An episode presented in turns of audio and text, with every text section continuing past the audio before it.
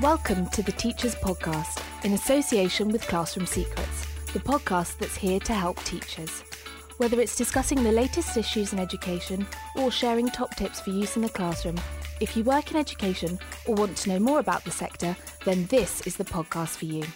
Now, please welcome your host, former teacher, life work balance advocate, and successful business owner, Claire Riley. Hi, everyone, and thank you for listening. In this episode, I was extremely privileged to interview Alistair Bryce Clegg from ABC Does. It was such a rich interview. Alistair talked about creating opportunities for children to process their emotions from the period of lockdown and how early years practitioners can best approach learning in September. As a parent of an early years child, I was soaking up every word, and I'm sure you will do the same. Alistair was extremely generous with his time and the knowledge that he shared during the interview, so let's get to the chat with the man himself.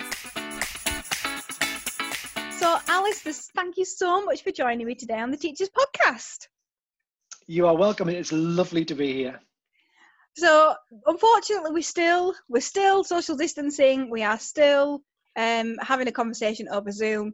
Um, but I do think that that's really good because it means that I get to interview people and they don't have to leave the homes because you'd probably have to come quite a way to, to see me in Halifax. Um, but thank you. So I always ask people to give me a life story where they began and where they are now. So do you want to start by telling me everything? Well, I was 50 this year, so that's quite a life story if you're going to get like from start to finish. So I'll do an abridged version of the interesting bits of my life story. um, so I am currently, uh, as we were just chatting about, I've got three uh, boys who are now 20, 18, 16 and I am married and live in or just outside of Manchester. Originally born and brought up in the northeast of England, uh, which still got a bit of that Geordie accent that lingers on. Although I think it's really broad until I go home and then I realise actually I'm what you'd call a posh Geordie. But that's because I spent a lot of my time teaching in Cheshire, and in Cheshire you can't be saying to children, "How man, we're going to read a poem," otherwise they would look at you like they didn't know what you're talking about. So yeah, I have, yeah. re- a refined Geordie accent. And I was born and brought up in a tiny mining village in the northeast of England. My dad worked at the Iron and Steel Works, and my mum, or my mam, if I give her a proper Geordie title, was the year six teacher of the local primary school.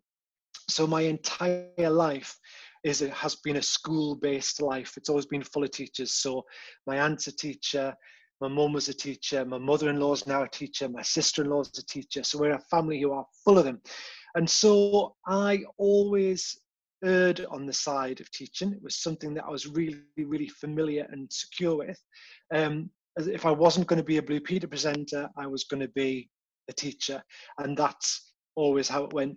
And so I would go in with my mom sometimes when in in the days of old when I was little. Uh, we had baker days because he was the uh, minister for education, and on a baker day, it was a bit like an inset day sometimes they were called things like teachers shopping days which i'm sure they weren't teachers shopping days but that's what they were kind of called i didn't go to school with my mum because my school would be shut and i can remember vividly really enjoying uh, seeing her in her role as teacher because she was quite creative. They did loads of ace things. I remember always wishing that she was my teacher because they did really exciting stuff in her class, and mine felt very boring uh, after that.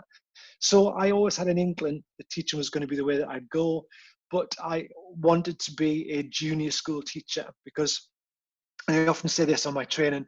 My mum was year six through and through until she, in the latter part of her career, the kind of last 15 years, she did special ed, but before that she was always year six because she was a good teacher. And year six is where good teachers teach, not like early years where bad teachers go to die or retire.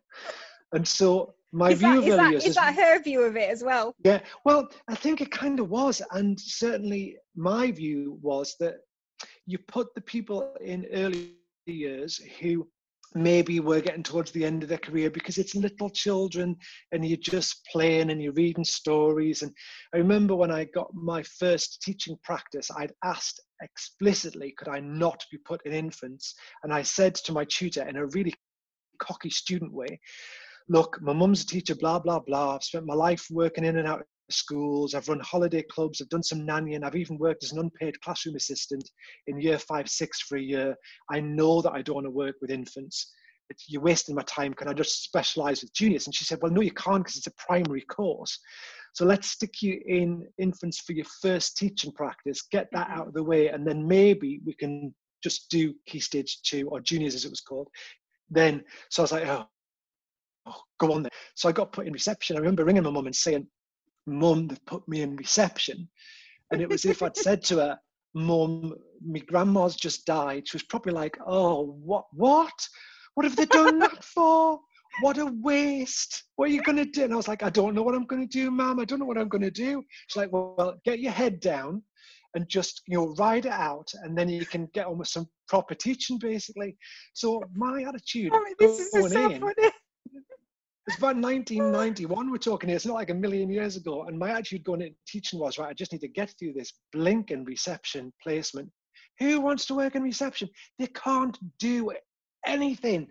Literally in year five, six, you can say line up at the door and they line up at the door. In reception, they don't even know what a door is, never mind a line. So you just spend your entire time herding cats going, line up over here, here, here, stand in front of me, stand one behind the other. Or just so I started thinking this is not for me. I'm not enjoying it. Um, I had had some really good success when I'd worked with these year five, six children.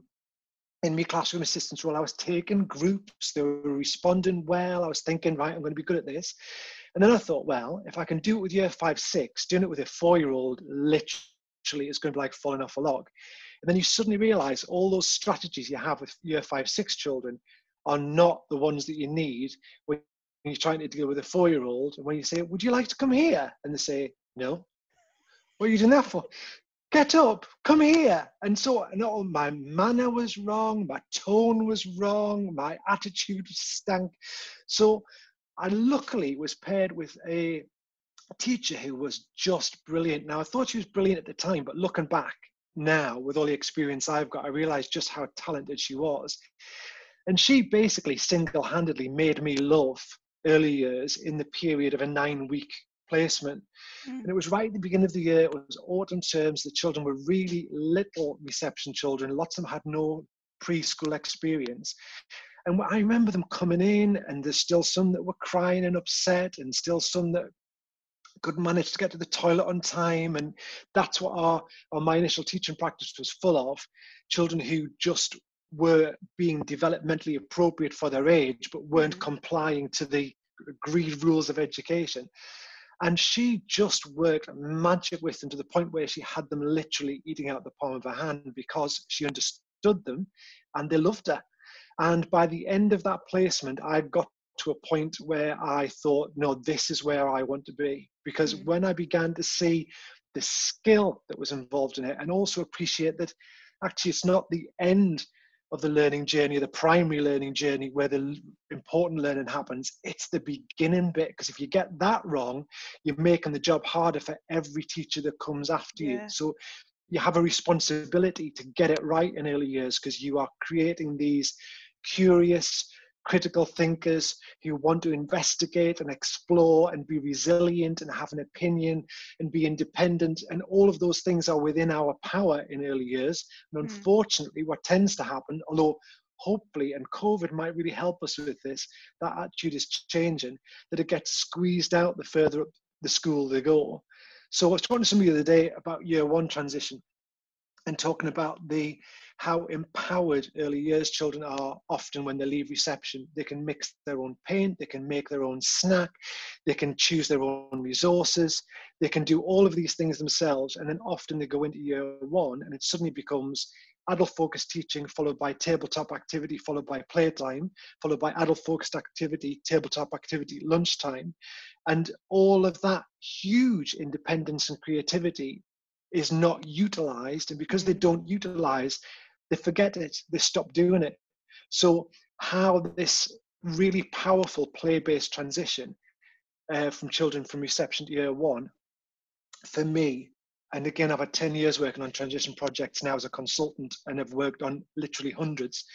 Um, if it's done well, the attainment that that those children achieve or the progress they achieve is always significantly better Mm.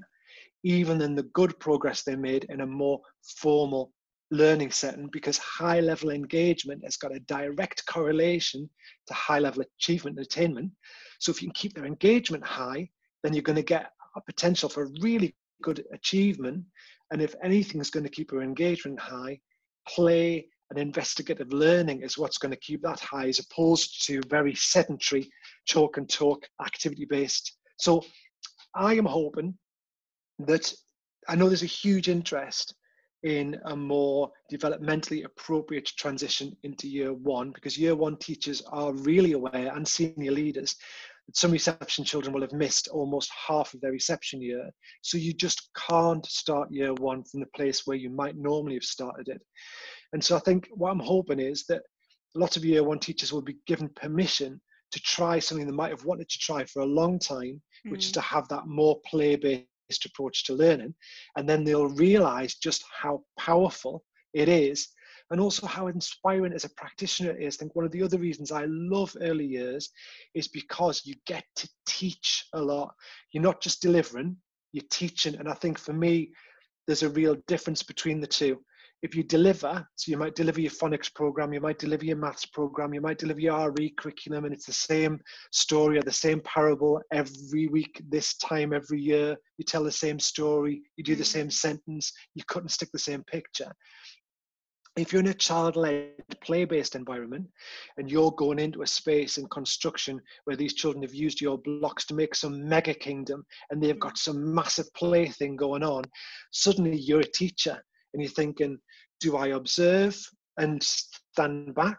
Do I observe and record? Do I observe and scaffold? Do I interject? Do I play alongside? And if I am doing all of that, how can I bring all the knowledge that's in my head and all the next steps that I can see for you? And how can I empower your play with that other than saying, right, I love the game you're playing, but I've got five apples in this hand and three apples in this hand. How many apples have I got?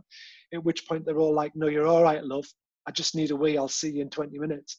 So yeah.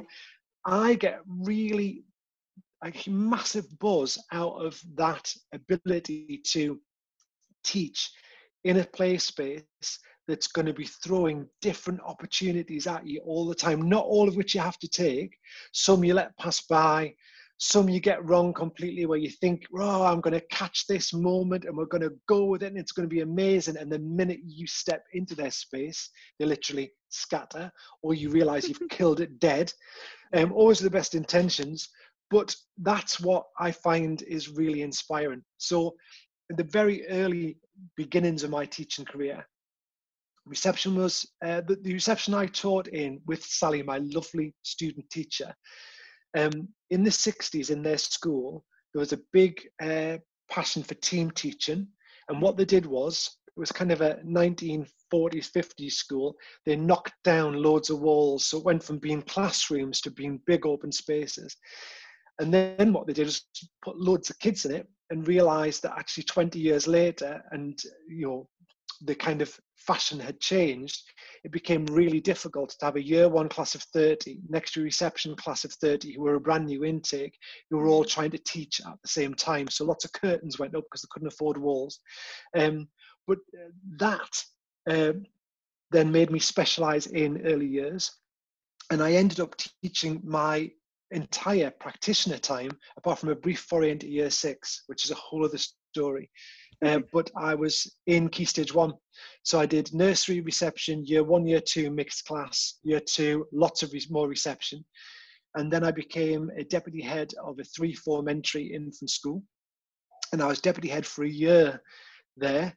And it was a very formal uh, infant school, uh, which was just, as you'd expect, got really good results, but was kind of uh, five tables, 30 chairs and a carpet area in all the classrooms, including reception, separate nursery building. And then after being deputy for a year, I became head of that school and we were given some funding to build some year one classrooms because we had what we call demountables that were literally health and safety risk. Mm. The roof was all kind of caving in and the walls were all bellowing out and there was damp and all sorts. And so rather than build the year one classrooms, what I decided to do in my wisdom as a new head, which doesn't make a lot of sense now, but it felt like a good idea at the time, was to build an early years unit because the early years foundation stage had just come out. And so we had this half a million pounds. And so what we decided to do was to take one wall off our nursery building so it would stand with three walls and build on a whole reception unit with three pods in it and so there were four pods in our building altogether. So you had 52 nursery, 90 reception, one central area for creativity and self expression, and then these four pods where these 142 children and 15 staff could be anywhere in any of the pods at any given moment, learning to, to ex- Oh my God, it was a nightmare. It was an really? absolute Well, this had never been done before. So we had gone from five tables, 30 chairs, one teacher, one TA in my room, shut my door. These are my resources. We were going from topic led planning, where you got your topic file from the woman who'd retired or died and been in the class before you. You could tell me what you were going to be teaching five months next Tuesday, and it would be in that topic file. And we embraced massively, and the team were really up for it that we were going to do this open furniture, free reign with resources, sand trays, water trays, outdoor provision. And we spent a fortune on lovely open blonde wood furniture. We got blinds, we got rugs, and the, the space itself looked amazing until the children arrived. Yeah. And the children did exactly what you would expect children to do. And our problem was we hadn't planned for children being children. We'd planned for a topic based, adult led, activity based approach in an open plan, experiential early years unit. So, what you get if you do that is quiet carnage where very stressed adults are just stressed all the time and children transport your resources that you've had since 1962 and they take them and they lose half of them outside. And when you put all this the water things that you possess out on a shelf because you've seen it on a, on you know on the internet somewhere they just get all of them and put them in the water. So 15 minutes into your morning, you can't use the water because it's got everything you ever owned that's in it. and then you still try to do group work. So you're trying to find your group, but they could be anywhere within the unit. Yeah. So you're walking around with your tambourine trying to just, oh. To be fair, horrendous. when I when I visited one, so um, so I was a secondary teacher originally. So when you were talking before about this is how I thought it would be, it, it just made me laugh so much because I'm thinking this is why when I went into primary, I was like, listen, I'm only doing key stage two because key stage one, they don't listen to what I say. because I, you know, I was a secondary teacher and I was like, listen, they know how to line up exactly the same. Yeah. Um, but then I did um, primary and um, I did quite a lot of supply, but also even when you're on a long term, you might end up covering reception class. So at this one school I covered reception, it was three form entry. I did think the unit was lovely, but I was stressed anyway because they put me in reception for the afternoon. Um, but what was nice about it, it was kind of like a horseshoe, and in the middle was like, I suppose, a semicircle hall, and then they had the three classrooms round the edge of that. But the classrooms did have doors, so I suppose that's how you split up your classroom. And I think in the morning, because I went in the afternoon, they were in their classrooms in the morning. But then in between each classroom was kind of like a corridor, which was two small rooms. So you'd have to go through one small room and another small room, and then you'd be in the next classroom. And then you'd have a classroom, okay. and then one small room, then another small room. And what was really nice about that is those rooms were like the home. So instead of having a home corner, it was a house. And then yeah, another one space. might be mm. I don't know if it was painting, but you know, basically your different areas were in those rooms. And so in an afternoon, they opened all the doors. And that's when you got Never carnage. That's when I was there, but I kind of just thought, this must be what it's like. I'm on here for a few hours. well, we we had a year that was not the best year. I mean, the children had the best time, um, but our attainment fell through the floor, staff well-being fell through the floor. Mm-hmm. Not to mention the year one teachers absolute abject horror when we passed those children through to year one because year one we're used to getting children who could read write sit you know, and they just got children who didn't. Um, but what like we to did then, explore. and I think, yeah, well, yeah, um, and I think the reason that I do what I do now is based on the fact that we as a team said, right, this isn't working, and it can't be the fault of the children that it isn't working because they are just doing what children do.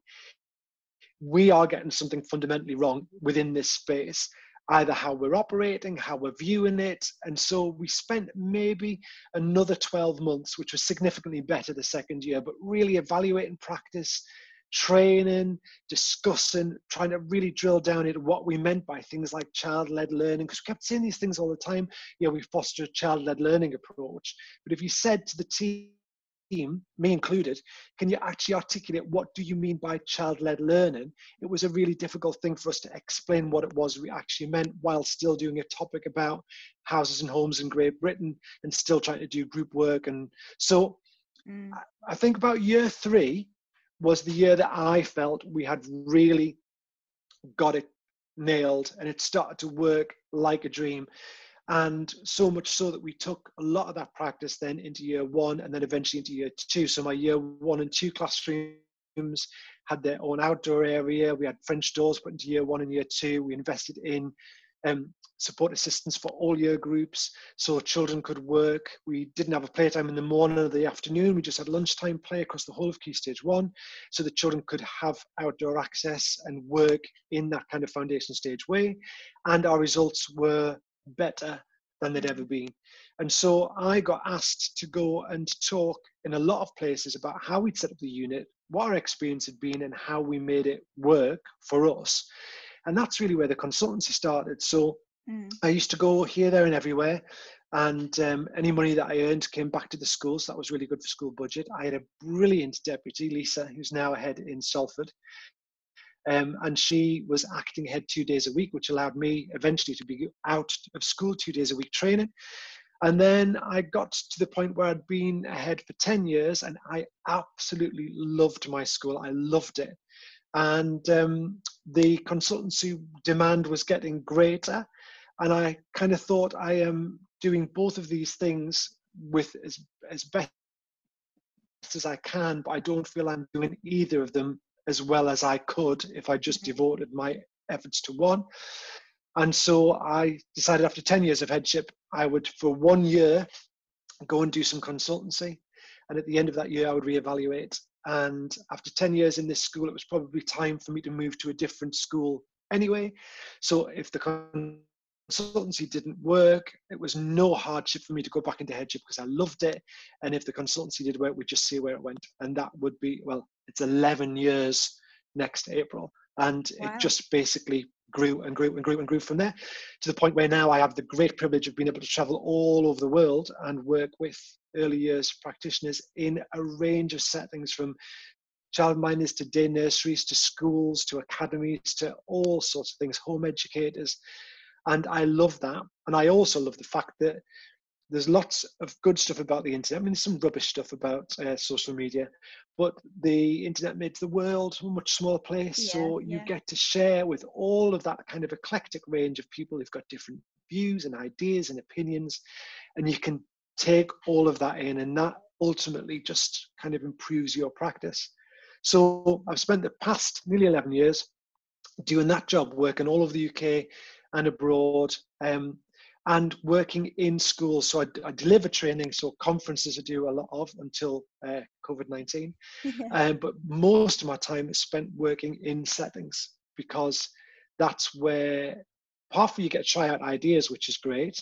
But also, when I left headship, what I really missed was the sense of community, having that community school that belonged to you, but also that interaction with early years children that just is so rejuvenating. It doesn't matter how crappy your day is or how mm. crappy you feel, just have 20 minutes in a a reception or a nursery class and you'll feel great even when they're coming up to you and saying really rude things like have you got a spot and all that kind you know the really yeah. rude stuff that they say i just love it i love it um, and that's when so i try and spend a lot of time There are some settings that I work with on a fairly regular basis, like termly visits, uh, and they tend to be very local to me. And there are others that I visit fairly regularly. But I love just getting in with the children and doing the thing that I started doing in the first place because no matter how much the fashion for education changes and no matter what we find out that's new fundamentally children are children and you get the same buzz from working with them now that I did nearly 30 years ago when I was stepping into that reception classroom thinking it was the biggest mistake I'd ever made. Yeah, yeah. And um, they have so many similar traits, don't they, as well? Um, my my daughter definitely likes to insult me a lot, but they just they talk they talk from the heart. Like it's the last day of school tomorrow, so she made some cards when um, she got home, and I scribed what she wanted to write. And like the teacher, I really love you so much because you give me sweets when it's a party, and they just oh, they say what they feel. Is. I was doing an observation last summer where the head teacher asked me to go in and, and do an observation of it. And it's never, I hate doing observations I love working in continuous provision.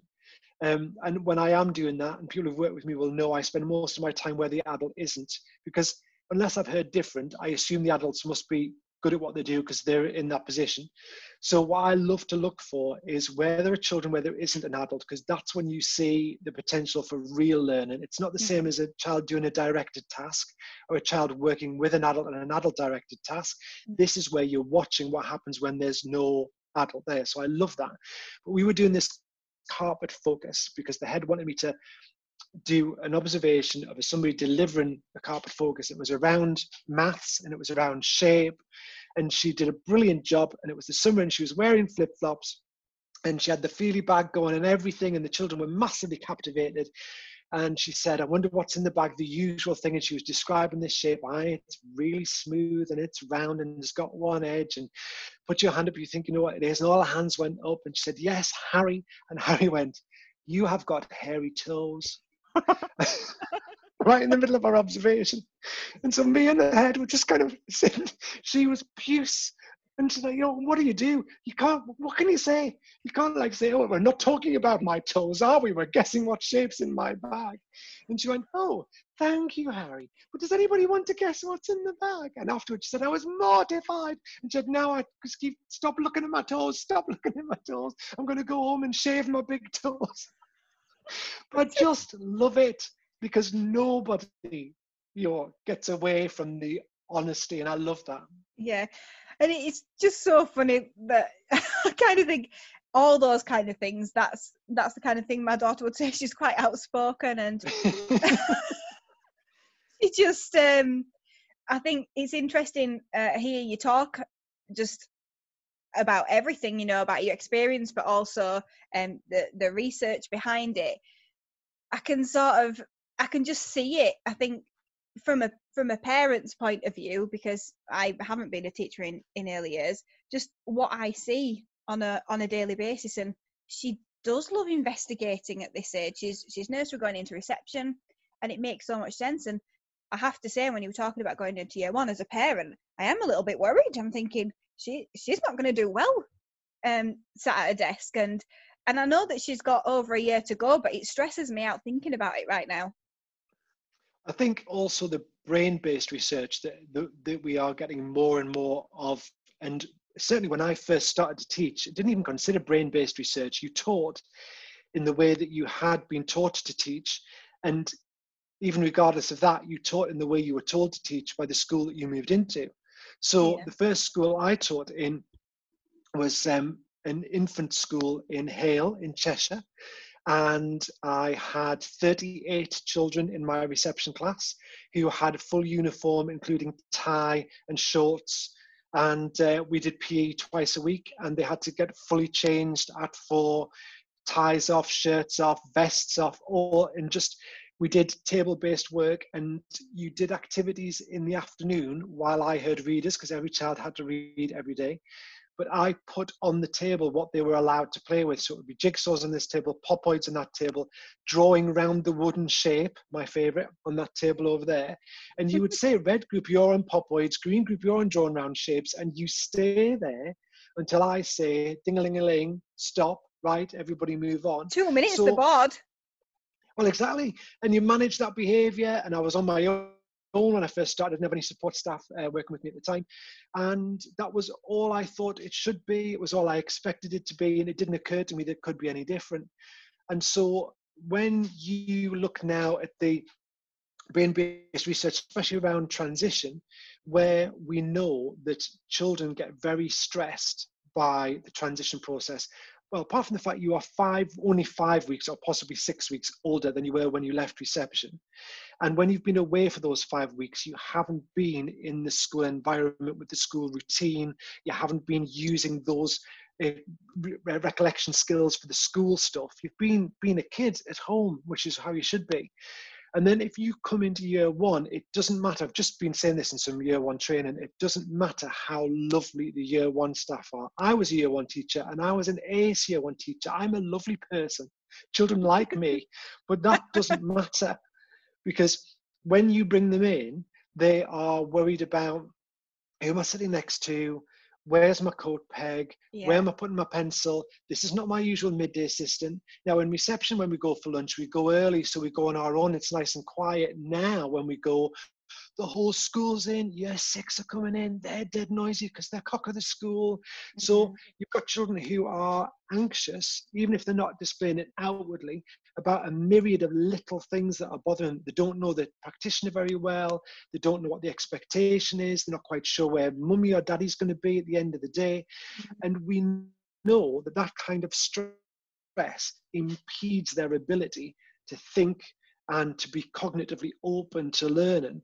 So the idea of an effective transition into year one is trying to make the unfamiliar familiar. So for me, mm-hmm. with my transition work, you usually start your transition after Christmas. And so after Christmas, you're beginning to drop in story times, swaps, projects, assemblies. We used to do a lovely activity in our school where the class bear from reception, and most receptions have one, didn't go home for the weekend with somebody. They went to year one for a week and then they came back with a suitcase. And in their suitcase were lots of things that happened in year one over the week, and obviously very well chosen and curated by the year one staff. But then the bear would get out all of these ace things that they were doing in year one. We used to do a thing that were where we used to ask our reception children in a guided talk session to come up with any questions they would like to send to year one as a secret message. And so we'd send these secret messages to year one, and then we invited year one children who'd been in reception last year to come back and bring the answers to the secret messages. And initially, I think the staff thought they'd be saying things like, "What's it like studying ancient Greeks?" or you know, "Great Fire of London," but they didn't. Questions like, "Do you have connects? do you get sausages at lunchtime? But the year one children loved it and they'd come and bring back the answers and say, mm. you know, we do have connects and we also have this and I like it on a Thursday when we get, so you build this kind of ethos yeah. year one is an ace place to be. And these children who were in reception now in year one are coming back and telling you how much they enjoy it. The things that are the same, but the things that are different. We don't get to do that, but we do get to do this. And this is ace, and this is my favorite. So the more you can make that unfamiliar familiar, the more equipped these children are to enter that year one space thinking, right, well, I'm not worried about where that what happens there because I know that. And I'm not worried about that because I know that. And I've been there and I've had a story from them and I've seen that and we've done that. Yeah. So already you are creating a, an atmosphere where levels of well-being are higher. So therefore, the potential for learning is greater. But also, we know that in terms of brain development, when children are stressed, it affects some of the neural pathways that their brain makes, especially at kind of four and five, when you are forming those neural pathways for life. And so, if we are stressing them massively over transition and like doing proper work in year one, especially the more vulnerable learners. I mean, there are some children who go in year one, they're like, right, I am all over this. Hey, I yeah, could be a classroom I'm, assistant. I'm ready for formal learning. Yeah, give it to me. But then there are, if you look at statistics like around good level of development, there are still a significant number of children who don't achieve. It's it's not quite a third of children who don't get a good level of development by the end of reception. So after a year of play-based learning, there are almost a third of children are still not at what the government say is a good. I mean, we could debate that for an hour as well. But what is a good level of development? So already you've got a third potentially who are going to go into year one who, even in a play-based model, have not yet progressed. They are never in a million years going to make that progression Yeah. in a more formal model. So I think the panic that when I've done a lot of project work, sometimes local authorities, sometimes individual schools, sometimes clusters, and talk a lot to year one teachers who are brilliant, committed, dedicated. It's nothing to do with that, but they will say their worry is huge amounts of pressure. That there's the year one phonics checker, huge amounts of pressure from year two about attainment at the end of key stage one, and they are given phrases or phrases are used like year one, time to get some work done, time to hit the ground running. I've heard members of staff say, You're in big school now. So when children will say things like, Can we get the toys out? Can we get the construction out? No, or after you've finished your work, or, you know, and I think, Yeah. It's After about- you finished your work is yeah, it's a punishment and, and and my nephew is in year one. It's not continuous provision and he really struggles with that and that and that's what he needs. Yeah. But and also it's if you say after you finish your work no self-respecting child is going to say well now you've said that what i'll do is i'll give you 100% on this activity. Yeah. And it might take me quite a long time but hopefully i'll have some time to play. They're like right i'm going to give minimum input to this because what i want to do is get over there and do that. So Yeah. therefore this.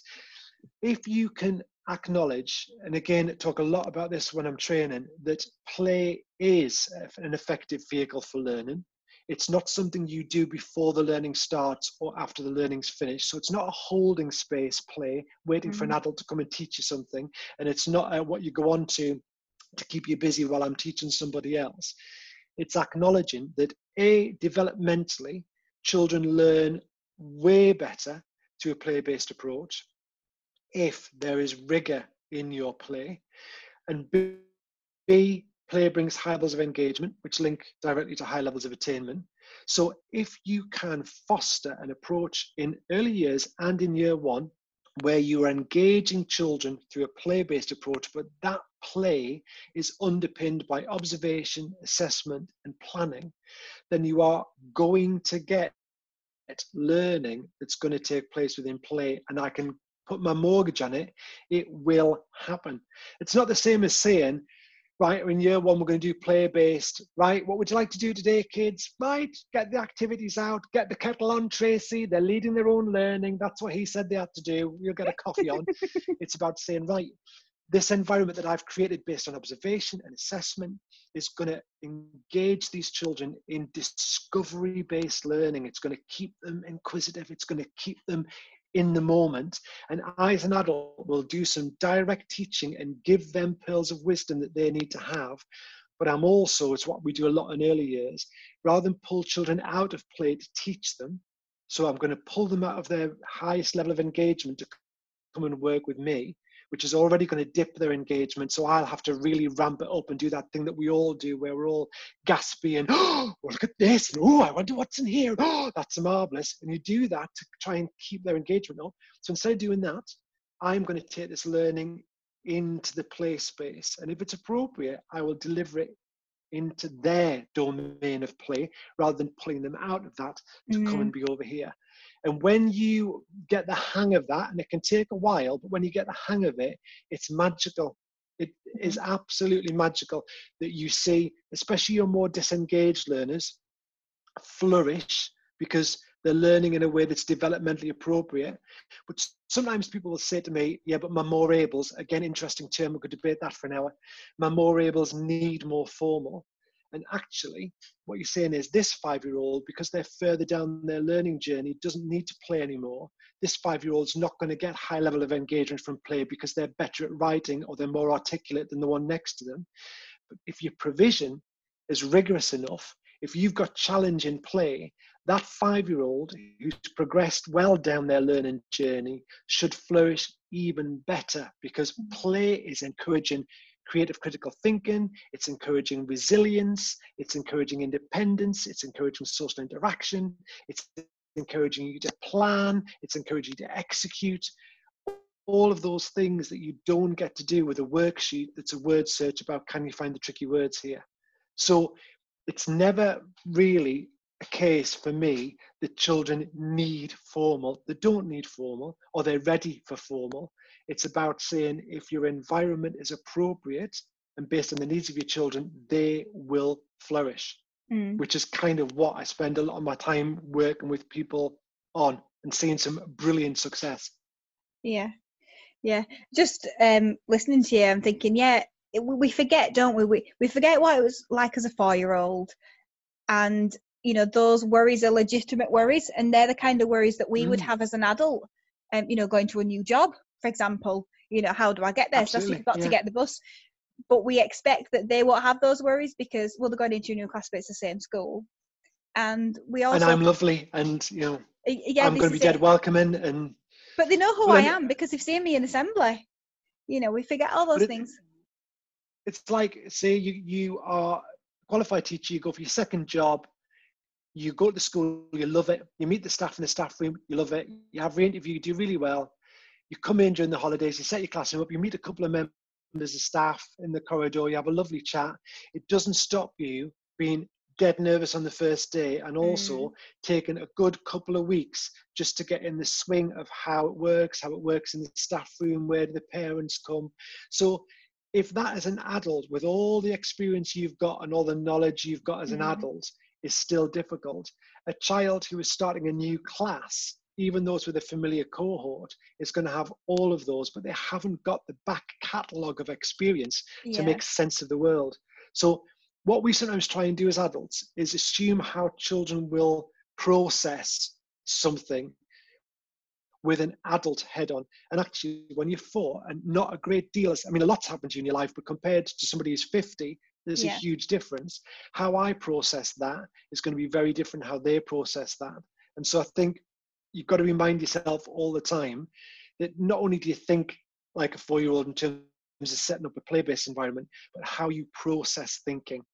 And sometimes I think as well for us, when you see children and people will, will talk about behavior and inappropriate behavior. And you know behavior is never the child. Behavior is always a symptom of something the child is trying to process or articulate but can't um, so therefore when you've got children who are showing particular behaviors it usually means there is something else that you need to help them to realize articulate or focus on and the behavior is only a, a way of expressing what they, they're unable to express. Mm. And so trying to dig under that in important times like transition and making year one as familiar as you possibly can takes away a lot of that underlying stress that doesn't need to be there. There are enough stressful things that will happen, like assembly or lunch or PE, that are part of the routine that you can't change, but there's so much about the routine that you can change. Mm. So why would you add any extra levels of stress if you could eradicate them? I also think we forget as well, don't you know, you think about key stage two and you think, well, the learning is subject. You're learning math, you're learning English.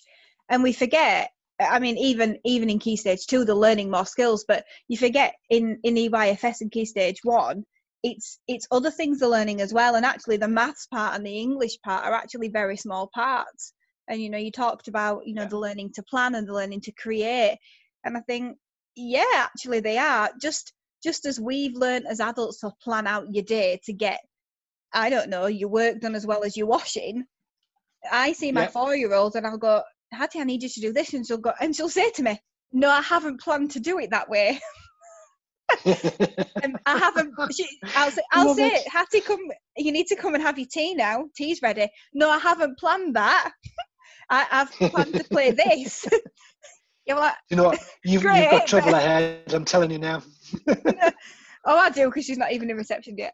Um, but it's play is a practice, isn't it? And I think I I have learned a lot more about early years just just by having a four year old and and listening to people like yourself um and sort of seeing it in action and i think it's just so fascinating and it's it's made me realize that actually we all still learn through play like just just today i was trying out a new software to show the team but I did that by playing with it and I explored it and that's Yeah.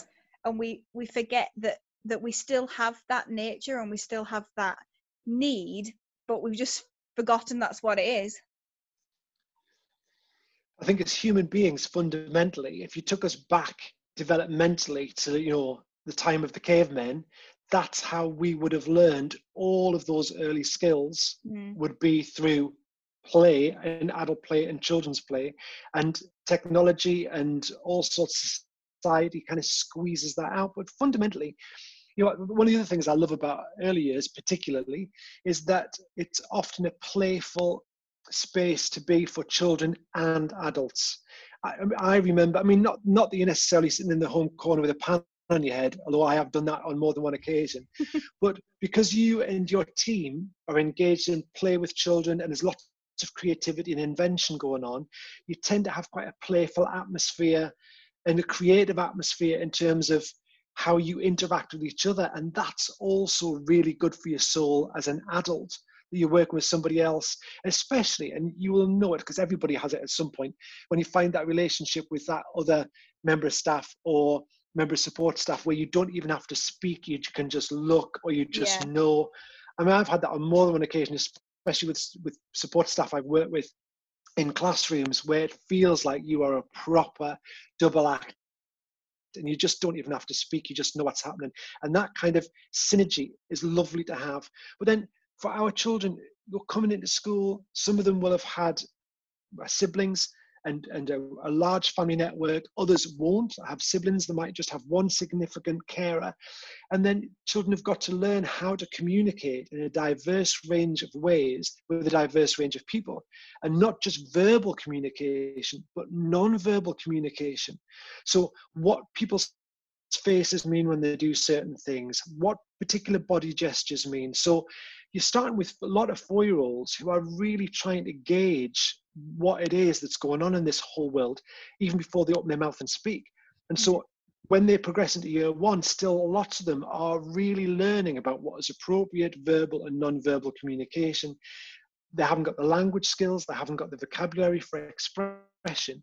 So if you don't get that right first, then you're stuffed in terms of everything else Mm. because well-being has to be at the very top of everybody's list always. On entry to year one, especially this year in terms of the fact that year one is going to be very different, somebody emailed me the other day, literally yesterday, the day before, to say, I have been told in no uncertain terms there is no play in year one for point of entry. There is not time to play because we've got so much to catch up on. What can I say to my senior leadership team to persuade them otherwise? Mhm. And so the question you've got to ask is for children who've missed half a year in reception, had a weird old time at home where they've had some four year olds understanding of the whole pandemic, Mm. how can you not put them into a situation going back into school where it's developmentally appropriate? And that's a key term for me. It's not about preference, it's about development. How would you not put them into a player based approach? Or people that say, well, we do play for the first two weeks and then we start doing the work. And that also just kind of smacks of, well, you don't acknowledge that play can be a vehicle for learning, then what you're doing is thinking, well, play is just a soft, fluffy thing to get you in. And once you've got used to the space, then we start the proper stuff. So, Mhm. well being has to be top of the list. Year one, for me, and again, I've done lots of talk with year one teams recently and talked about if you have got an environment that you're introducing play to, there are no list of essential things you're going to have to have. What you have in your year one space and your reception space and your nursery space is going to be based on your children's needs. And when you get these children, you're not going to get that lovely assessment from reception that you normally get that tells you exactly where they are over the, the areas of learning. So you're going to have to do some of that work yourself. So create a space that allows you to assess. So not uh, doing an assessment in your space, but making a space for assessment, and they are different. So not pulling children out into the cloakroom with a laptop, but saying, right, looking at the 17 areas of learning, get my early team to help me out with this. How would I assess these children against foundation stage assessment? So looking at early outcomes, tapestry development matters, 2Simple, whatever it may be. And setting up a year one environment that allows you to assess or makes it easy for you to assess whilst observing children at play. But within that environment, you're going to have to have things that allow children to articulate their experience of lockdown. So that doesn't mean turning your home corner into a COVID ward on hospital. it means because what you're not going to get is an articulation of lockdown.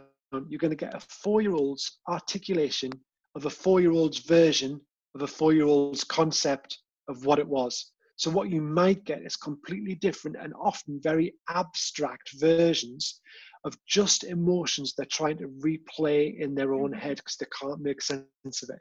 So, you're going to have to have, I would have thought, some role play and not Great Fire of London role play and not Florence Nightingale role play. One of the things I talk a lot about with, early years teams and similarly with year one is any area of provision you create, you've got to ask yourself the question why do I have that there? I can't just have it because I've always had a sand tray mm-hmm. or I've mm-hmm. always had a home corner. Why have you got a home corner? What skills and experiences do you want children to have through home corner play or through role play? Yeah. Look at all of those skills and experiences and say, right, potentially in my role play area, in my sand area, in my small world area, children can investigate all of these things. So I need to create a space that has the potential to allow them to investigate all of these things. So you might think in year one, well, what I'm going to do is I'm going to have a, I'm going to have role play, but I'm going to have a supermarket because then you can put little price tags on and the children can shop and they can use money and that's maths and that makes me feel like we're learning something. But if you go back to well, why do we have role play? It's not exclusively to do maths in. It's about allowing children to explore all of these different aspects of being human, as well as fantasy and imagination. It's about them being able to relive the world that they live in. And not many children are going to be able to revisit their COVID lockdown experience through the supermarket, especially when they haven't been to the supermarket for months and months and months. Mm. So I wouldn't have a supermarket. I want to have a role play space that's open ended enough that if my children want to play out their home based experience, they can. But also, if they've got some kind of convoluted concept of virus, which they're linking to their own kind of experience of superhero play or Ben 10 or viruses. And we don't know where those connections are going to be. They might want to be doing space rockets to kill aliens. And that might be all linked into something they've heard about killing the virus. So mm-hmm. you need a role play space that will allow superhero in alien space play as well as me at home, as well as me missing my family, as well as baby doll play. So you need to think about does my provision really allow the children to explore all of those skills? Or am I pushing them down a very narrow path that is the shop or the post office or the travel agent or whatever it may be? And actually, how many of my children have ever been in a travel agent? How many of my children work mm. in the vet? Yeah. And then I would think Small World, which is brilliant anyway for storytelling, story writing. It's great for writing structures when you get further on through year one. But you'd need Small World provision and lots of it to allow the children. And the whole point in Small World is being able to create a small world that is real. So my version of a real world that I live in, and a small world that's fantasy that lives in my head, and also small world of story, all that kind of thing. So it's essential not just to do Goldilocks and the Three Bears and finger puppets or the Gruffalo, because yes, you might be reading that story in entry to year one and it's gorgeous.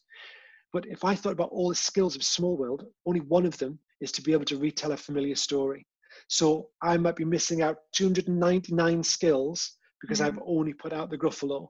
So what I might be thinking is, right, my children are going to need lots of opportunity to revisit their own life for transition anxiety, but also for COVID and lockdown. So I need to make sure I've got lots of opportunities for small world resources that could be them, their mum, their dad, their auntie, their granny. A lot of the children might have had a death in the family. So mm. a lot of coming back. Again, I was saying this the other day to somebody. and I did a blog when I did Old People's Home for four year olds, one of the things I'm, jumping, but I'll jump back. One of the things we had to do with the children um, before we started the project was to prepare them for the fact that somebody might die without saying somebody might die. But mm-hmm. also for that series two, we had Scarlett, whose mum had died nine weeks before the program started of oh, cancer. Gosh. So she was really very, very aware of death. And she would say quite openly, My mummy has died or my mummy is dead. And she would say that to the other children. So we knew that she was quite open about it, as was her dad in discussing it. And so we knew that we had to also equip the other children with a concept of death, which is mm. not something that our curriculum even really looks at. Yeah. So I got together a lovely range of books about death that are very early years appropriate. Some are a little more frank in terms of their dealing with death, and some are a little more conceptual. And actually, if you search bereavement on my blog, you'll get that post with all the books on it.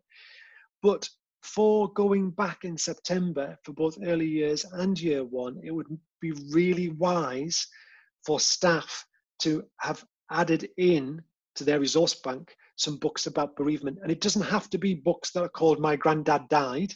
Mm. There can be books about loss, so Oliver Jeffers does a lovely one about a, a, bottle with a stopper in it, and it doesn't mention death in any way, shape, or form. But there's a little girl whose heart is in a, a bottle with a stopper mm-hmm. on, and then in the end she breaks the glass because she goes through the process. So there are lots of lovely ones that they can visit. So as an adult, you're going to be creating opportunities. Not like let's have a talk time. Let's pass the pebble and talk about death. Not that. No. but opportunities for children to express what they're likely to want to express but also acknowledging that children don't articulate in an obvious way a lot of the time. They will articulate in a very abstract way.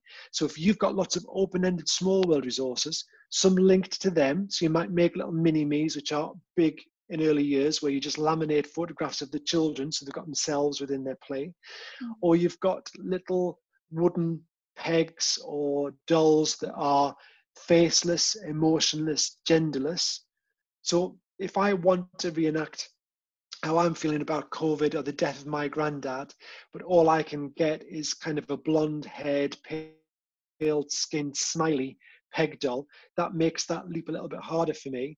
But if yeah. I get something that's representative, so yeah. it's got a kind of a head shape and a body shape, that could be me, could be my mum, could be my dad, could be my grandma, could be my granddad. So I'm more likely to be able to project onto and facilitate what I need to through that.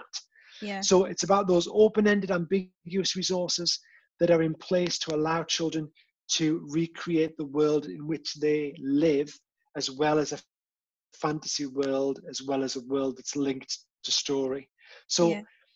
whereas you know on point of entry, I'm just saying to a lot of the year one teams that I work with, try and keep well-being at the forefront of your mind. Don't really resist the urge of that top-down pressure, because if you don't invest in the well-being now, you'll be fighting that battle for the rest of the year. If you spend a good chunk of time and really invest in making those children feel safe and secure, mm. then actually their progress will be faster because they are able to make that progress both in terms of maturity and cognitively because they're in a developmentally appropriate space.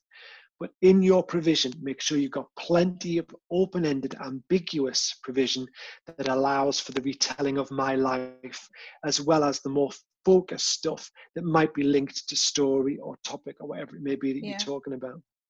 We have the book Grandad's Island actually, which is nice. So it doesn't talk about death. It's it's Grandad wants to go live on an island, and it, and the little boy goes with him and comes back without him.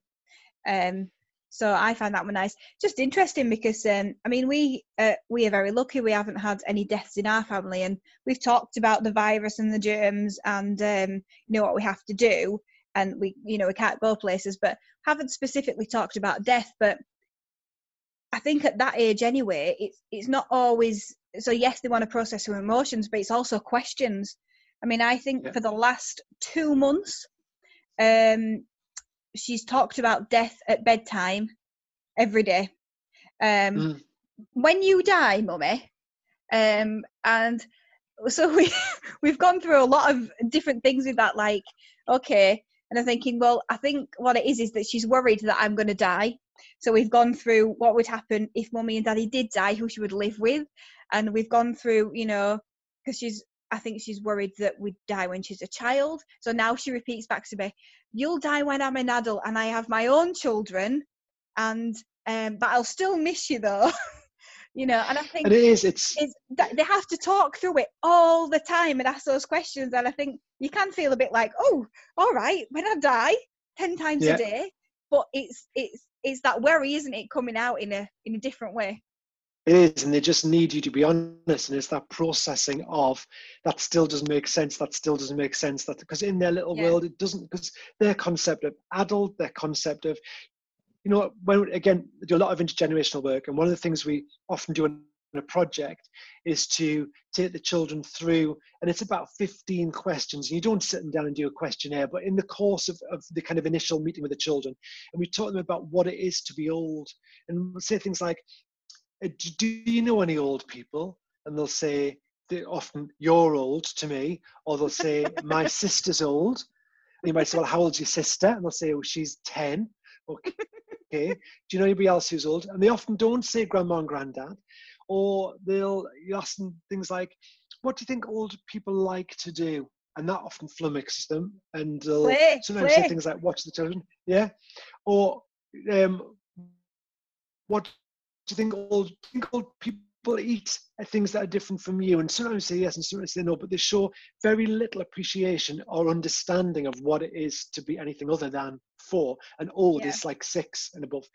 And after Yes. the project, we ask them the same questions again. And what always happens is they can suddenly articulate, oh, well, Beryl's old and Nancy's old because she's 83 and she has a stick. And sometimes, and suddenly you realize after this time together, their knowledge and understanding of the concept of age because they're living it. It's a real experience. It's not an abstract experience, it's real. And they've got people who are in their lives who they can study and talk to and appreciate, who talk to them and tell them things. So now they've got some information in their filing cabinet about what it is to be old. And that really helps with their understanding. But this constant it is children hear things and they need to process it and they need reassurance and again if you said oh don't worry mummy's not going to die that's a dangerous game to play because you know let's hope you're not touch wood Yeah. but No, no. Um, she, she- we've we've talked about like hopefully I would, and if I did, you know, this would. yeah you know, don't worry because you wouldn't be here on your own, and these are the people that you would live with, and they would look after you. So she knows that. I suppose it's a possibility. She doesn't think that it's definitely not going to happen. Well, I think when we don't tend to talk about death a lot, I think we avoid it in schools and settings. I think if anything dies, like when you hatch the chicks and one dies, you always whip it out the incubator quick before the children come in. If a fish dies, you always push it down the loo and get a, a new one.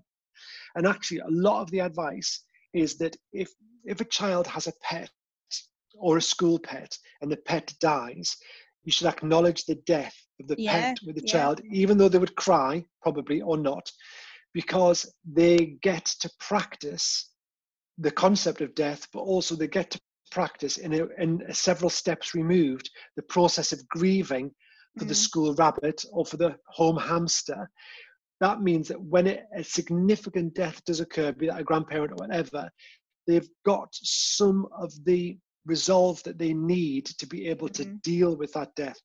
I know from my own boys, we've had chickens at home. We had used to have when I was a head teacher, we had chickens and a cockerel and a goat and a pig in our school that lived in the central area, and things were always dying because they do. And what the children loved more than anything else was when we had the chicks, they loved the cute chicks, but if one died, especially if one hatched and then died, all they wanted to do was to have a look at and touch and pass around and talk about and poke the dead one. And obviously, well, I'm saying obviously, you may choose to do it. We didn't choose to pass a dead chick round at story time, but we did give them opportunities to look at it and ask questions about it and talk. Because Mm. they'll say things like, is it going to be alive again? Or is it going to get up? Or is it just asleep? And you have to say, well, no, it died. Why did it die when we don't know why it died? And then they might say things like, am I going to die? Yeah. So- yeah. I think one of the things I think I say in that blog post is that I wish in our school curriculum that from early years onwards, in an age appropriate way, we talked about death because it is the only one surefire thing that's ever going to happen in Yeah. anybody's life Yeah. is they're going to die and they're going to experience death but we never talk about it we never do we just you know historical figures who died but what we don't talk about is you know death is everywhere and actually it can be really healthy and done in a very positive way but it just has to be age appropriate because what you don't Mhm. want to do is scare children to death by literally talking about it in a way that's not appropriate for them, which is why a lot of those early books are all just about a sense of loss or a sense of you know emptiness. They're not actually talking about you know when granddad died.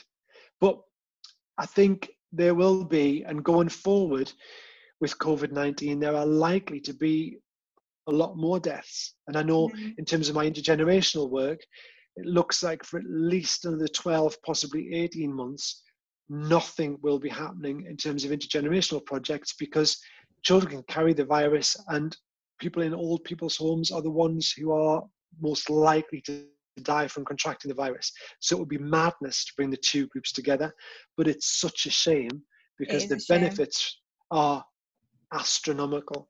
I mean, the benefits to the older adults on all the project work I've done has been remarkable, like properly remarkable. And I know when you watch it on the telly and it's Channel 4, and you're thinking, oh, well, it's obviously Channel 4, so they're just going to report the good bits. But actually, the, the project results for all of the adults in both series so far, and the third series was about to be filmed just as lockdown hit. So whether that will happen maybe sometime in the future. But also the second series, particularly that I was involved in, was looking at the impact on the children. So we'd Mhm. looked Uh, the impact on adults, and there's lots of research out there that says yes, it's really beneficial for adults, but is it beneficial for children? And what we found was the children made significantly better progress than an average child at that stage of development, especially around things like language, personal, social, imagination. When we had adult diaries that were filled in on a weekly basis, we did the Leuven scales of wellbeing and involvement. Uh, key adults tracked the children. We did a vocabulary assessment. Um, we had uh, university that did a facial analysis uh, assessment. So all sorts of different ways of assessing where the children were on their journey. And every single child, regardless of their starting point, made significant progress in all areas. And some made like phenomenal progress. But basically, what they were doing was for 12 weeks, every single weekday, between nine o'clock and three o'clock, 10 children with 10 adults who basically worked almost on a one to one. And the adults love nothing more than having a child sit and yatter on about any random thing that child's yatter on about. Yeah. And yeah. the children would listen to the adults sit and yammer on about all the things that they wanted to talk about. But like the magic of meal times, I love the they the lunch together every day, and the, the fact that I know, as a parent of three kids, and we had our first two very close together, which was both careless and unnecessary, and it means that by the time you've got th- three, and the first two are you know just over eighteen months apart, that it's your life is just full of managing the menagerie that is tea time. Yeah. But when you've got 10 adults and 10 children, and adults are saying, no, sit up, no, tuck your chair under, no, don't put your knife and fork, no, hold your knife and fork. Oh, you try a bit, I'll try a bit. Do you want a bit of mine to try? Yeah. You suddenly found that the behavior at meal times was amazing. The children were trying food they'd never eaten. There was amazing conversation. Mm. Parents were reporting their manners were significantly better at home. The children were telling parents off for their sloppy table manners. It it was just all of that kind of transformative social behavior because these adults had time yes. and an inclination to invest in these children. And it's not that I didn't want to invest in my children, it's just that when you are a busy parent managing Yeah. the washing and the cooking and the doorbell and everything else, yeah. you haven't got that. So, again, I think anybody that's been involved in an intergenerational project would say the same thing. The results for the children are just gorgeous and the friendships they make and the social bonds they they create will stay with them for the rest of their life even if they don't remember it all as crystal clear as we will as adults the fact they've made those neurological pathways the fact they've forged those relationships the fact they've had those interactions are now part of their dna yeah. moving forward and that's a magical thing and that and that's such a shame about lockdown because you know it's not just about projects like like this because I would absolutely love my children to be involved in projects like this. I remember as a child, we had a lot of family friends who were like my grandparents' older friends. So I had a, a lot of um, kind of aunties, not really aunties, die um, while I was a child, and I, and I went to a lot of care homes, and I remember being um, the entertainment I absolutely remember being in the entertainment, but I thrived on that. That's probably why I went into performing arts. But um, it, it sort of in my family. Um, so my children have got um, both grandmas, both granddads. They've got a great granddad, um, and and they do really enjoy that interaction, and that's what's being a shame. And our next door neighbour, I'd say, is, is probably nearly ninety, but every time he comes out for um, a smoke, which is probably every 15 minutes because I'm not sure if you remembered he has, he waves to see if the children are about because that's all he craves. He wants them to go out and they absolutely love going out and they're like, yeah. you know, it's Joe there? Is Joe there? Chat. Yeah. This is it. And and you know, all you have to do is say hi and it's like, my scooter's yellow. oh, yeah. is it? You know? And it's just it's just that interaction, that conversation that um adults who are stressed don't want to hear about really well you've got it's true you've got too much else going on but yet i remember once um, with the channel 4 project one of the older adults pauline uh, was complaining that the the production company had bought a lovely pink doll's house for the girls it was discussions were had um, mm-hmm. but they were using this uh, doll's house because they had free play in the afternoons where they could just mingle. And she was saying, There's not enough furniture in this doll's house, there's not enough furniture in this doll's house. And then she said, um, there, weren't, there were so many dolls and only two beds. And so she was saying to the children, Well, this is no good because there are three dolls and two beds. They weren't bothered because the doll then just slept on the floor. That was okay. uh, but she went back to her flat that night. She got a Colgate toothpaste uh, box. She made a bed out of it using sellotape and scissors. She got an old hanky and cut it up and made a little cover for the bed and yeah. Brought back the next day this Colgate bed with a hanky blanket and presented it to these girls like it was, you know, she'd spent so long making it. They were so thrilled. They just thought was amazing. She was over the moon at their reaction and then they yeah. placed it in the thing and it was Pauline's bed and you could see in that one moment that she'd had the impetus to go home and make something out of a toothpaste box that she'd never done for years and years and years since her own kids were little yeah. and then she got back in spades when they just went, oh, that's amazing, and I love it, and it's the favorite bed. And you could just see for all of them, their levels of well-being suddenly were chunking up here, which then makes you want to do more stuff like that because you want to yeah. have that feeling. So it, it feeds off each other. It's it, it's it's it's two resources that are sitting there largely untapped and actually they can learn so much from each other it makes old people younger and it makes young people older in terms of their knowledge of the world. I loved it. I loved being part of it. And it just it, it gives them a reason, doesn't it? Because it's difficult to find things to entertain yourself when maybe you're not as fit as you once were and you can't go the places you want to go and you know and you're on and the, well, you know, you're on a lot of medication that makes you tired. Yeah, and they just stopped doing stuff. So they just we put pedometers on the older adults, and at the beginning of them, uh, the project, some of them were sitting down or lying down for 19, 20 hours a day. Mm. So you'd be in bed or you'd be sitting in your chair watching the telly. You'd get up and go and make a meal or a cup of tea, and then you'd come back and watch the telly. But when you were the four year old who's nicked your stick and is now using it as a gun to shoot another four year old over the back of a chair and you've got to go and retrieve it, there's not an option. And when we did the dancing, um, and they were like, no, no, no, I, I'm not dancing. You just get a four year old that comes and says, come on, come on, grabs their hand, pulls them. come on, you're dancing. And of course, with an adult, they'll say, no, I don't want to do it. But when it's a little four-year-old saying, come and dance with me, like, oh, go on then. Then all of a sudden you can see them jigging around, yeah. no stick, no frame. And you think that was always in you. You've just needed that little spark of joy to bring it out. And actually, you're yeah. discovering things about yourself that you didn't think you could do. And that makes you feel better about yourself, which raises your self esteem. And so it goes and so it goes. Yeah. I could talk about this forever, but we best move on because um, maybe. um, but oh, I love I, I, love talking about this because um, I, am that parent who goes who goes down the street um, with my children and and see somebody. I'm like, say hello, say hello, make their day, um, because I just think it's so important. And and I know as a child I did that a lot, and um, and it was just such a nice thing. Um, right, what do you think of the new early learning goals? I think, um, um, I think, oh, it's early days. Um, that early years is is there's lots of it that's very good, and there's lots of it that's not so good, and we are still very driven by this idea of you know development matters or early years outcomes is a map of children's progression.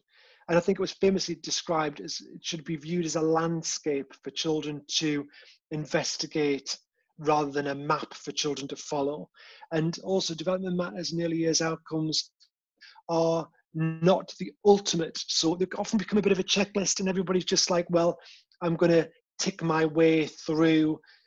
They are indicators of ages and stages of development. They cover prime and specific areas, but they are not the entirety of what a child should be experiencing through early years. And we get really hung up on outcomes and good levels of development. And what that turns into, and again, it's no fault of the reception staff at all, but you end up teaching towards the good level of development because you know you are going to be judged by how many of your children reach that good level of development. And people are still given targets before they see the children. So I still work with people where they said, well, we got 68% last year. So my target for next year is 72% GLD. Like, but you haven't even met these children yet. How can you get a percentage increase on children you've never met? And that then stops a developmentally appropriate approach to teaching and learning and mm. starts getting to the spring term when you're looking at your children thinking, oh my goodness, there's my target, there's my children. There's only one way to get those children to that target, and that's to bring in lots more of the phonics and the maths and the targeted teaching and the adult focused learning. So it becomes a self perpetuating myth. The problem we've got as well, I think, is that if you, towards the end of the summer term, under normal circumstances, are trying to push your children towards a good level of development, you'll bring in lots more of the more formal teaching because that's what you need, especially in terms of the good level of development for writing, which is really difficult to get. So you do lots of focused work with those children towards the end of the year, and they achieve their good level of development. And you've got evidence that says they have the moderator comes in and agrees with you and then the end of term happens. So you've got a good three or four weeks where you're starting to do things like celebration assemblies sports days trips out parties. So the level of the, which they were working to get that good level of development is not the level at which they work. And what i find is a lot of that knowledge that they acquired latterly is not knowledge that's sticking with them. It's very much that kind of frontal load knowledge that they're using at the time, but because they don't use it, it's not well rehearsed, therefore they forget it. So then you get children who come into year one, get assessed within the first two or three weeks of year one, who are supposed to be at a good level of development or better, and all of a sudden they aren't. So you've got year one teachers thinking, what on earth is going on? Why do I keep getting these over-assessed children coming into year one? When actually they're not over-assessed for when their assessment was taken, and the reception staff will have evidence of that. But actually, what they haven't done is progressed at a rate where they've been able to retain all of the knowledge they've acquired. Some of the latter knowledge they acquired, they acquired very quickly, didn't get a chance to consolidate and rehearse it, so they lost it. So really, year one haven't got all these children at good level of development. They're going back to prior to where the concrete knowledge is and are building from there. And I think in an ideal world, we would say, stop teaching to the good level of development and let's progress children in a developmentally appropriate way. But the education system that we currently have is top down pressure for results, attainment, standards. This is where you need to be. Everybody has to be here, whether you like it or not. Not so much about progress, more about attainment. And until that changes, until there is a fundamental change in how schools and practitioners are judged, we are always going to get that pressure. And I think also in early years, not always, but often, senior leaders in primary schools, particular or academies, tend to be more key stage two based in their knowledge. They don't have to have a tend to have a lot of knowledge about early years and how it works. Mm. And so understandably, they apply a key stage two model of attainment to early years foundation stage where children's brain development is different, where their physical development is different, the level of maturity is different. So you've got early years teachers who are having to comply to a key stage two model of teaching and learning. And I get early years practitioners that say to me things like, we do book scrutiny. We have six books a maths book, a sentence book, a guided writing book, a topic book, an RE book. And like, bloody hell, sorry to swear on your podcast. When do you have the time to fill in all of those books. And if you fill in in all of those books, when do these children get an opportunity to play? Because evidencing in books in that way is not developmentally appropriate for foundation stage children. It doesn't mean to say you won't have evidence. It doesn't mean to say that children aren't going to have opportunities to write and write at quite a high level, but they don't evidence it in the way that you might evidence it in year six. So fundamentally, that's still the general ethos of primary education in our country, which means it is top down. And so we talk a lot in early years about this bottom up method, which is often referred to as the B day method because it comes from the bottom up. It's slightly unfortunate term. I know what I mean because you know people talk about a shower method coming down, um, yeah. and I think it's for practitioners, and it can be really hard. And I get this, but it's not about just going as an angry practitioner and saying, well, we, that's not right in early years, we don't do it that way. It's about making it research based because there is so much research yeah. out there yeah. about physical development, brain development, cognitive development, and going to your senior leadership team, not just with an argument about, but this is what the research says, also saying, and I've got an alternative. And a lot of the work that I do is on the alternative bit. Mm. To say, well, rather than just going and saying, yeah, because our attainment happens through enhanced play-based provision, because that means nothing to anybody unless you work in early years. You're going to say, right, this is how I'm going to set up my space. This is my rigor. This is my assessment. This is my direct teaching. This is my adult focus. This is my play based learning. And this is how I am going to make it work. And if you can go with a plan that looks like play and feels like play, but people who aren't experienced at working with play can see where the rigor comes from, they can see where the attainment comes from, then you're far more likely to be able to operate in that more appropriate model. Yeah. But what you often get is people talk about play, but their, their concept of play and the person they're talking to's concept of play are literally pulls apart. So you need to have that shared understanding that play is a vehicle for learning and you need to be able to articulate why and how that will happen yeah it's so difficult. I, have talked about this on my podcast before because because i understand it i think after working in secondary why why that would be um why are they thinking that way because now i've got a four year old i feel like i'm coming from the other side of it. And yeah. i think you know a lot of a lot of head teachers have been in key stage two. It is quite unusual really to have done so much in early years and then it's trying to kind of get them to understand. And i think what I've learned over the last year, I did a podcast with um, Anna Lucas. I don't know if you know her, but um, we did. Oh, good. Um, we talked about um, year one continuous provision quite a bit, and um, it made it made so much sense to me. And I was thinking, yeah, why why have we got so many classrooms or teachers who are not able to make sure that that they can still explore in that way? And I'm hoping that, like you said before, we need to, especially in early years, and Key Stage 1 meet children where they left off and where they're at, I'm really hoping that that means that we can kind of break through and have more continuous provision in year one. And I think it's happening. And I think more and more people, and the social media really helps with this, are saying, right, this is what we do. And the results have been amazing. And yes, we've still managed to cover the year one curriculum. And okay, we don't record in the same way we used to, but I've still got evidence. And actually, my year two staff aren't saying, oh my goodness, what on earth are you sending me?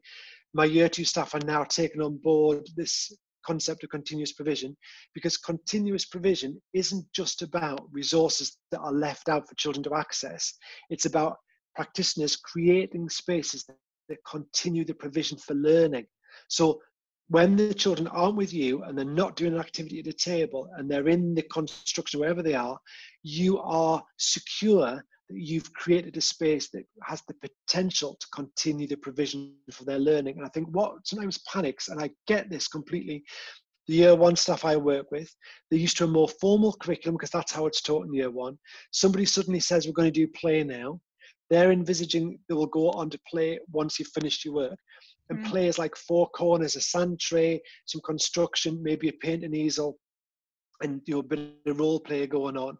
But they are not planned spaces they're not yeah. resourced for skill development they haven't got enhancements added to them they're just holding spaces because that's how that member of staff understands the concept of play when you do lots of work around well actually it looks like play and it feels like play but actually if you dig underneath it can you see where all the rigor comes from can you see how you're extending these children learning and literally when you see the penny drop and they get it you see spaces transformed in year mm. one and in year two, where they say, right, the difference for me was I now can articulate play in a different way. I'm not just talking about the fluffy stuff, I'm talking about play as the real, you know, high learning potential activity as long as it's being planned and executed in an appropriate way.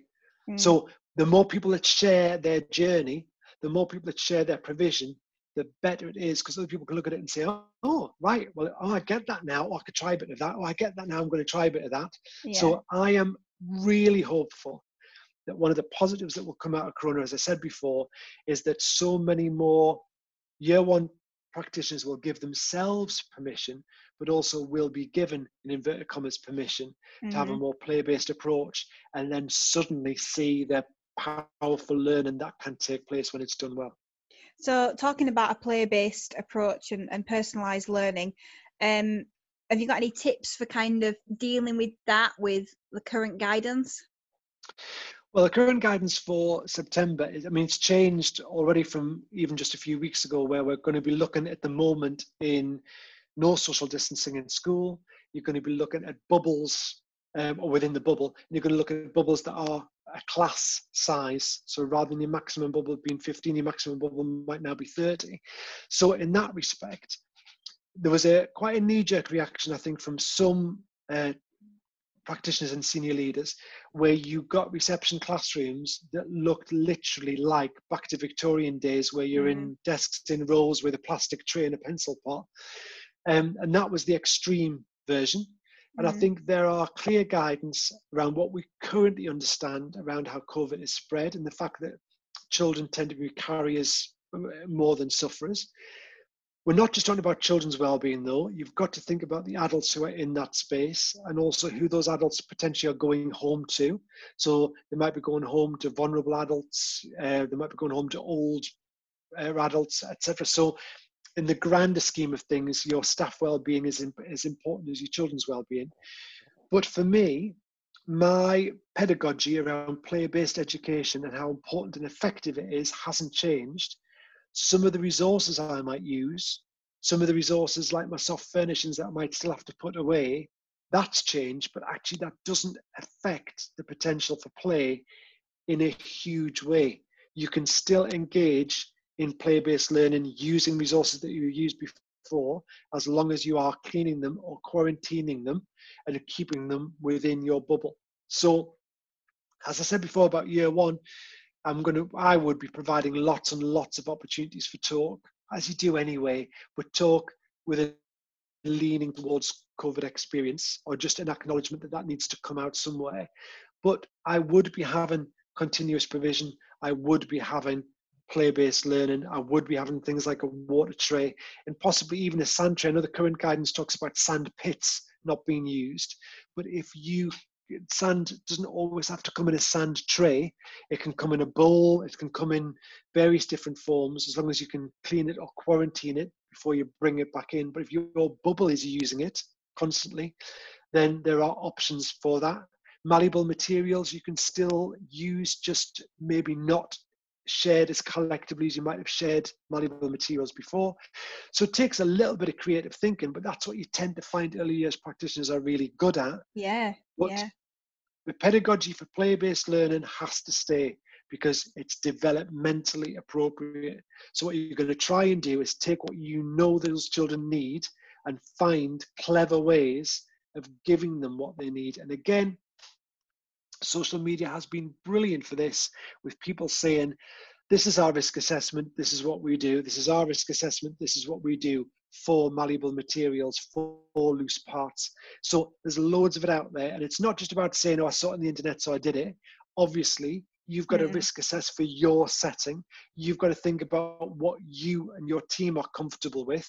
But there are a myriad of options out there and the more the yeah. time goes on the more of those options are coming to the fore so you have got the option to be able to pick and choose and make a still a really exciting inviting play-based learning space as yeah. long as you're careful yes and um, we were just talking before that um, i was pleased to see that that um, hattie's nursery has still had lots of lots of provision there, um, and it was just things that you could throw away like pasta, which which made me happy because I was a, was a little bit apprehensive before that.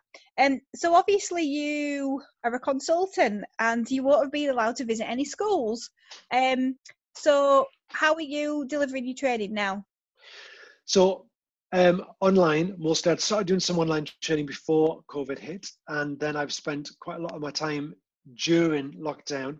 I've actually worked longer hours during lockdown than I probably mm. did before, um, and produced way less because it's things like online training take so long to if you're going to make it you know decent it takes so long to do and produce and think about you know, what people need so i still do a lot of emailing i've done loads of um, zoom callings so i've done zoom staff meetings i've done um, i think as well why i've loved lockdown is people have been dead brave and asked to do things that they wouldn't normally have done. So I had an email from a head that said, We are reading your transition book because we really want to embrace transition.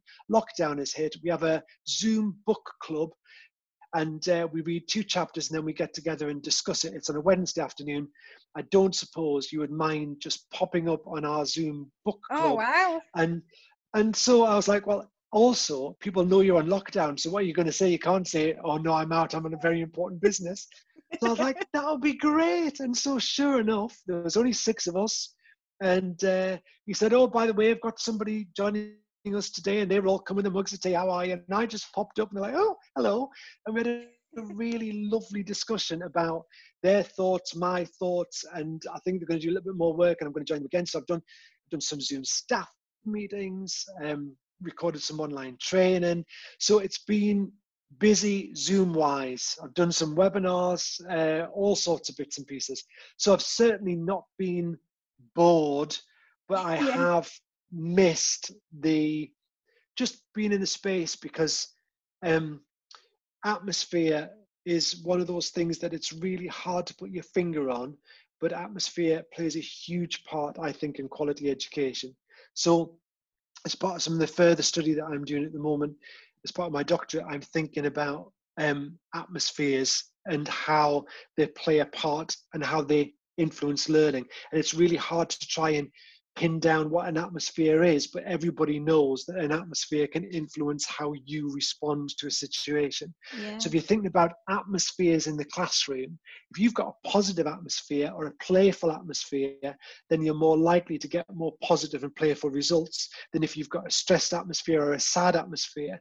But if you try and say, what is an atmosphere and how do you create one how can you that's where the interesting bit for my kind of further study comes mm-hmm. but um, zoom is great but you do miss the liveness of yeah. being in a space not just with children i love working with adults partly because um, they also stretch your thinking and keep you on your toes and keep you thinking and alive and resilient because you know the term consultant is a very grand one um, i'm just a bloke who's done some stuff and i'm happy to chat about the stuff that i've done consultant mm. is not really a title like some people will call themselves early years experts and again i really struggle with that title because what makes me more of an expert i've seen more expertise in practitioners in interactions with children than I can ever offer. I've seen some amazing practice that I would say that was expertly done.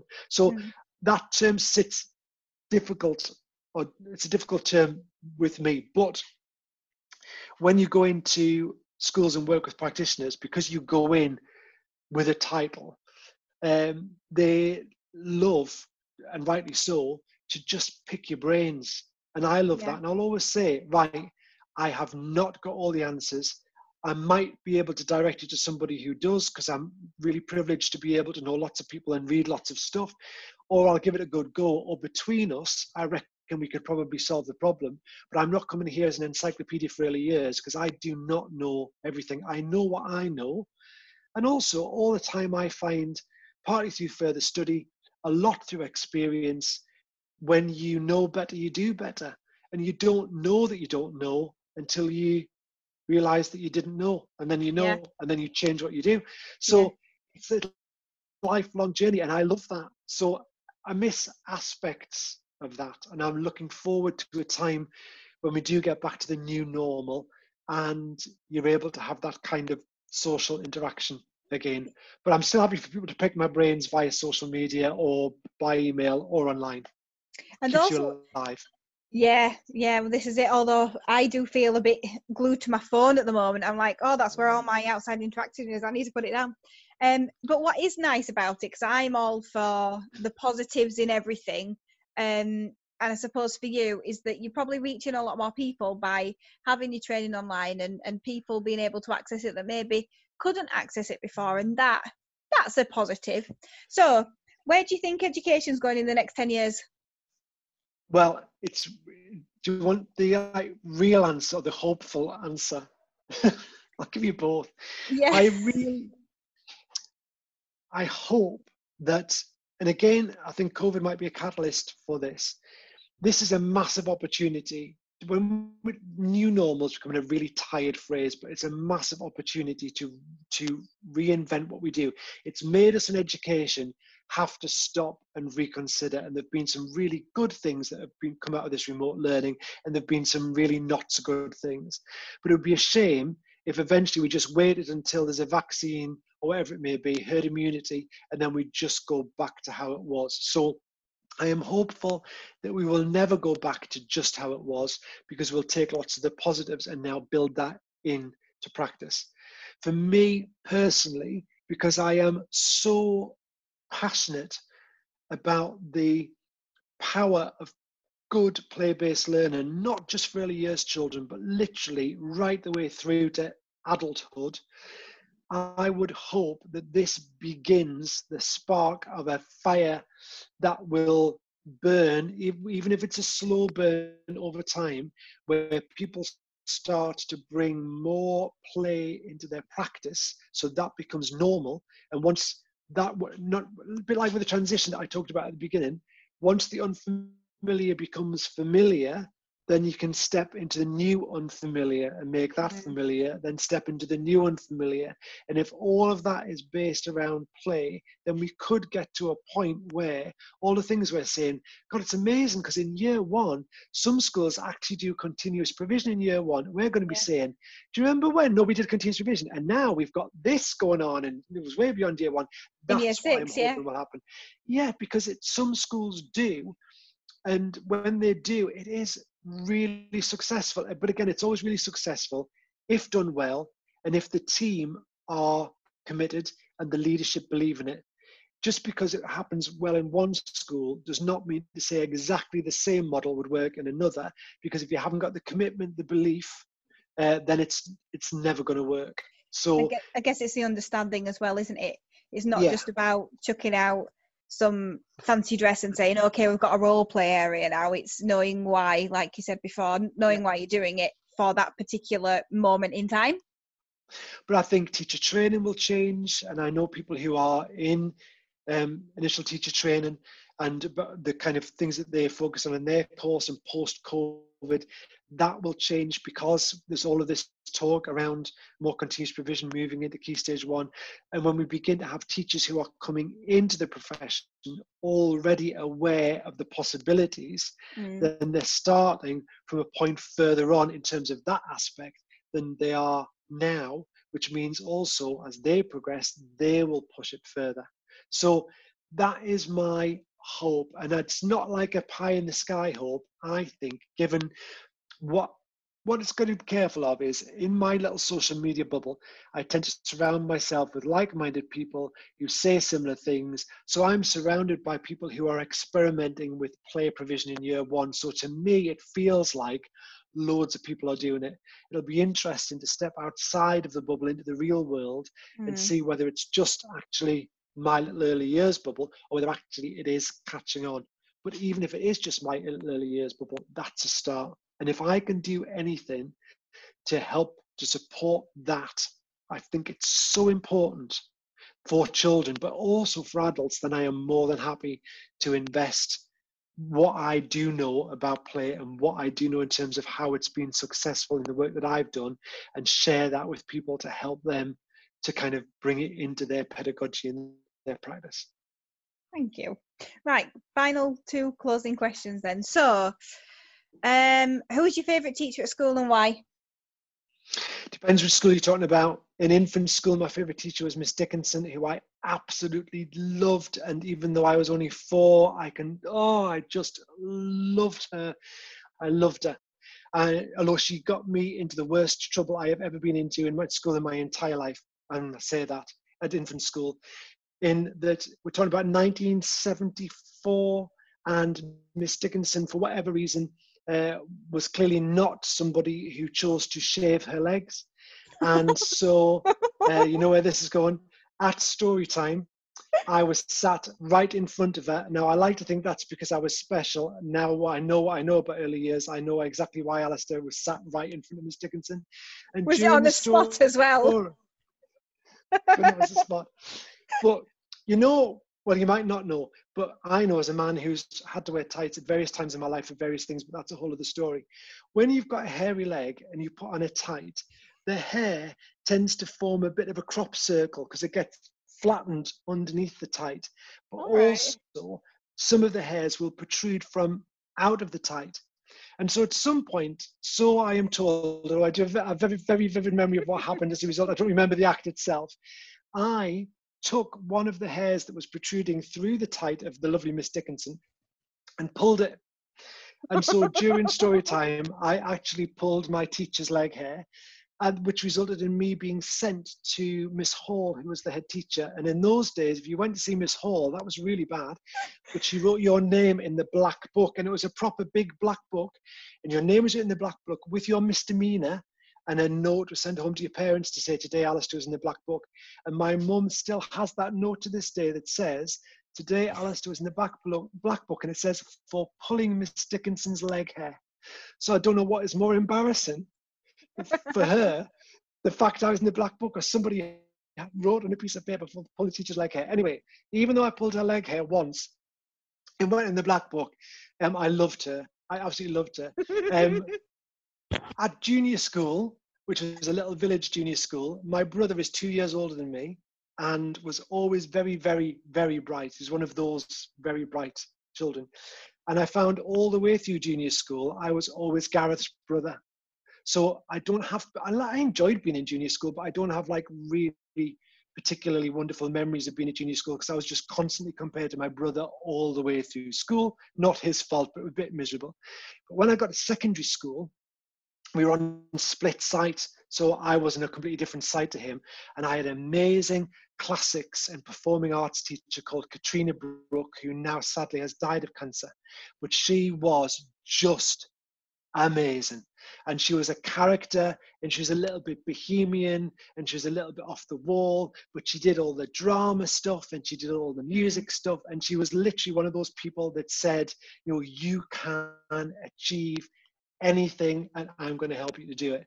And she was a massive inspiration to me all the way through secondary education because she was just never wavering in her commitment to all of the children she came across mm. and the fact that her role as an educator was to support you regardless of who you were, what you were, how you presented yourself. That was her job, that was her passion. And so when I look back on my secondary education, she stands out just for her commitment to the profession. And for me, she just made me, she wasn't in my family, but she had unwavering belief that I would do the things that I wanted to do. And I think when you're hormonal and when you're doubting yourself and when life mm. is hard, somebody in, in school saying that to you makes a significant difference. So at different stages in my education, there've been different people, but I stick with it. We all remember the good ones. And I always thought, although when you're an early years teacher, because they're so little, you never know quite whether they'll remember you further mm. on. And not that I necessarily want to be remembered, but just that if I can have a really positive influence. Now I've taught and you know had so many children pass through my school, hundreds, if not thousands of them. If you can have a positive influence on at least some of those children, and that's a good thing to do. Yeah. Well, thank you. Okay, last question then. What did you want to be when you grew up? Um, a Blue Peter presenter. Always. I even wrote to Blue Peter and got a letter back from uh, a man called John Comerford, who was for a long time uh, an executive producer of the BBC. And I wrote him when I was about 11 and said, I would like to be a producer presenter. This is what I do. I can play the trumpet to grade three, and I can play the piano and all that kind of all the things you write in a letter. And he wrote back and said, This all sounds brilliant you just keep doing the things that you are doing. And uh, you know, in those days, Blue presenters, because I'm I'm of the kind of Lesley Judd, moving into the kind of Caron Keating. Uh, Yvette Fielding was right at the end of my kind of, you know, I was probably a student by then. And he just said, keep doing all the things that you do. And when you're a bit older, uh, then get in touch again and we'll see where you're up to. And uh, just my life took a different path and I never quite wrote back to John. I often wonder if I'd waited till I was 16 and wrote back to John, my life could have been very different. Yeah, I was to say. I mean, I wonder, I wonder what would have happened. What would have happened? Nothing, probably. you never but, know. Um, I mean, you do presenting now. To I just, but then I found a passion, and I think when I talk to my boys about you know what they might and might not do, I don't really, I genuinely don't mind what they do. I just want them to find a passion mm. and whatever that passion may be, because it doesn't matter how well paid you are, you're, you work for a very long time. Yeah. And I have been so lucky that most of the time, most of the days of my work and life have been days that I have really, really enjoyed. I mean, there've been challenging ones, there've been crappy ones, but most of them I've enjoyed. I have loved my profession. Mm. And I love my boys to have that. Not it's a utopian world where everything's wonderful all the time, because there are some really crap bits about teaching. But fundamentally, that daily interaction with children, if that really excites you, really gets your fire burning, and really floats your boat. And like we said at the beginning, the fact that they can literally lift you off the floor just mm. by being little rays of sunshine who could want to do anything other than that? So I'm very happy the choice that I made and that I didn't write to John and I'm not now on the Blue, P- Blue Peter annual somewhere. Well, thank you so much. I've I've laughed a lot and I've learned so much and you know you've you've demonstrated just how experienced and, and knowledgeable you are and and you've given so much valuable content. So I just want to say a massive thank you for that because I know there'll, there'll be a lot of year one teachers, even possibly year two, reception, you know, nursery teachers who feel a little bit more confident that it's okay because ABC does says I can do that. um, and I know I know so. that, that you laugh about that, but um, you know, my team were really excited that um, they were going to get to ask you questions, even though not personally through me. Um, so thank you so much for for sharing on the podcast, and um, yeah, it's just going to be really helpful for so many. You are very welcome. It's been an absolute pleasure. I don't know how long we chatted for. Literally, quite a long time, be, to be honest. Yeah. but you're gonna have to do some serious editing, otherwise people will have to watch it like or listen in three different parts. No, no, I don't tend to cut good content out. It just means it's two car car journeys. But yes, thank you so much. You're welcome. It's a pleasure. Thank you so much for listening. I'm sure you'll agree that that interview was packed with useful information and relatable stories.